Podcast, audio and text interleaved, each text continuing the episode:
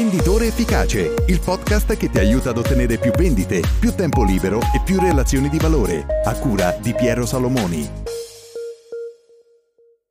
Il cambiamento è difficile, il cambiamento è faticoso, il cambiamento è impegnativo. Quante volte hai sentito anche tu dire queste frasi da amici, colleghi o magari tu stesso le hai dette o le hai pensate? Beh, oggi il cambiamento è qualcosa di importante, fondamentale, ma chi realmente oggi può sottrarsi al cambiamento? Chi può veramente riuscire a dire io nel mio lavoro non ho bisogno di cambiare, posso continuare a fare così perché ho trovato la ricetta giusta per il mio business, perché conosco il mio settore, so come fare le cose cose, ho maturato esperienza e le cose vanno alla grande. Chi può fare oggi questa cosa e soprattutto sottraendosi al cambiamento?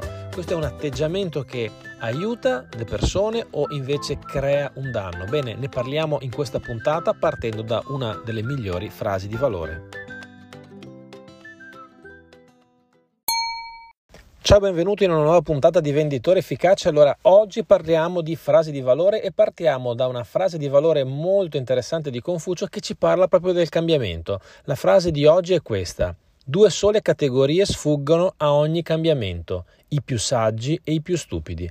Bene, vediamo le riflessioni che ho voluto fare e ho avuto rispetto a questa bellissima frase di Confucio. Allora, il cambiamento nella vita di ogni persona è una parte integrante importante. Tante volte anche tu avrai avuto dei cambiamenti e questi hanno portato molto spesso a delle eh, modifiche importanti della tua vita personale e del tuo lavoro. Ecco, questa frase di Confucio però ci fa capire come il cambiamento, essendo un qualcosa che può comunque portarci un miglioramento, la frase ci fa capire che il cambiamento è fruttifero, è portatore di cose positive, le uniche due categorie di persone che possono sottrarsi al cambiamento sono da un lato i saggi, quindi le persone che in qualche modo hanno capito la strada giusta, hanno trovato la ricetta giusta, hanno capito cosa devono realmente fare perché le cose vadano al meglio e questo per raggiungere questo livello la saggezza molto spesso questo elemento è collegato all'età perché questo ci ha fatto avere tante esperienze, ma anche al tipo di percorso che abbiamo fatto per raggiungere questa saggezza.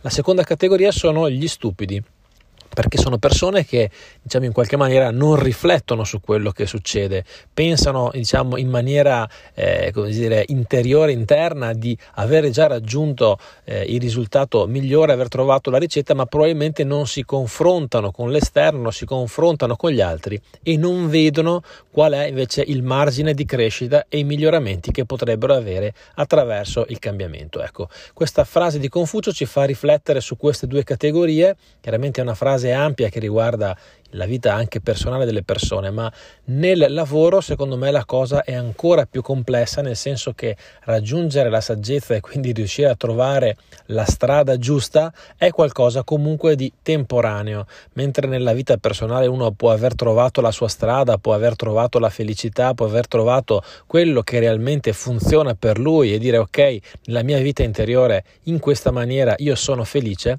perché questo dipende molto spesso da noi stessi, ecco nell'ambito ambito lavorativo i risultati arrivano anche dalle interazioni con clienti, con aziende, con fornitori e quindi il fatto di aver raggiunto un risultato è sempre qualcosa di temporaneo, qualcosa che arriva oggi e magari tra una settimana, tra un mese può cambiare. Quindi voglio farti alcuni esempi.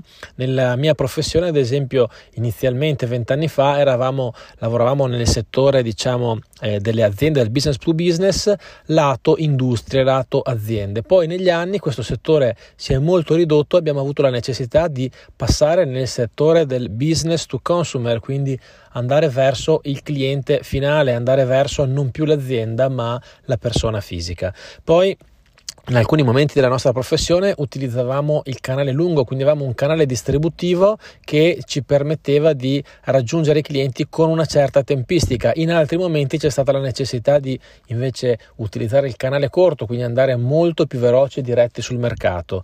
Così anche come nella strutturazione del mio lavoro, inizialmente quando ero più giovane cercavo di fare tutto da solo perché ritenevo di aver raggiunto alcune competenze che non trovavo in collaboratori, ma poi col tempo capito che invece in realtà creare un team, magari inizialmente rallentare per trasferire competenze ad altre persone e riuscire ad ampliare la base dell'organico del numero di persone che potevano lavorare con me è stata una ricetta vincente. Ecco, questi sono tre esempi di cambiamenti che per me hanno realmente fatto la differenza. E tu invece come ti approcci nei confronti del cambiamento? È qualcosa che abbracci, è qualcosa che ami, è qualcosa che hai visto che ti dia un risultato e sei disposto ogni giorno a cambiare? O per te il cambiamento è un problema, qualcosa che vuoi evitare, qualcosa che ti fa dolore e fatica? Beh, ne abbiamo parlato in questa puntata e hai avuto alcuni spunti interessanti su cui riflettere. Se ti è piaciuta la puntata ti ricordo che abbiamo una scuola, la Sales Business School, all'interno della quale aiutiamo venditori, agenti di commercio ed imprenditori investitori a migliorare le proprie performance di vendita, a ottenere risultati duraturi e a liberare prezioso spazio per se stessi. Bene, ti lascio sotto il link in descrizione della nostra scuola, se hai piacere di partecipare attraverso questo link puoi inviare la tua candidatura. Per queste puntate è tutto, io ti saluto e ti aspetto alla prossima. Ciao!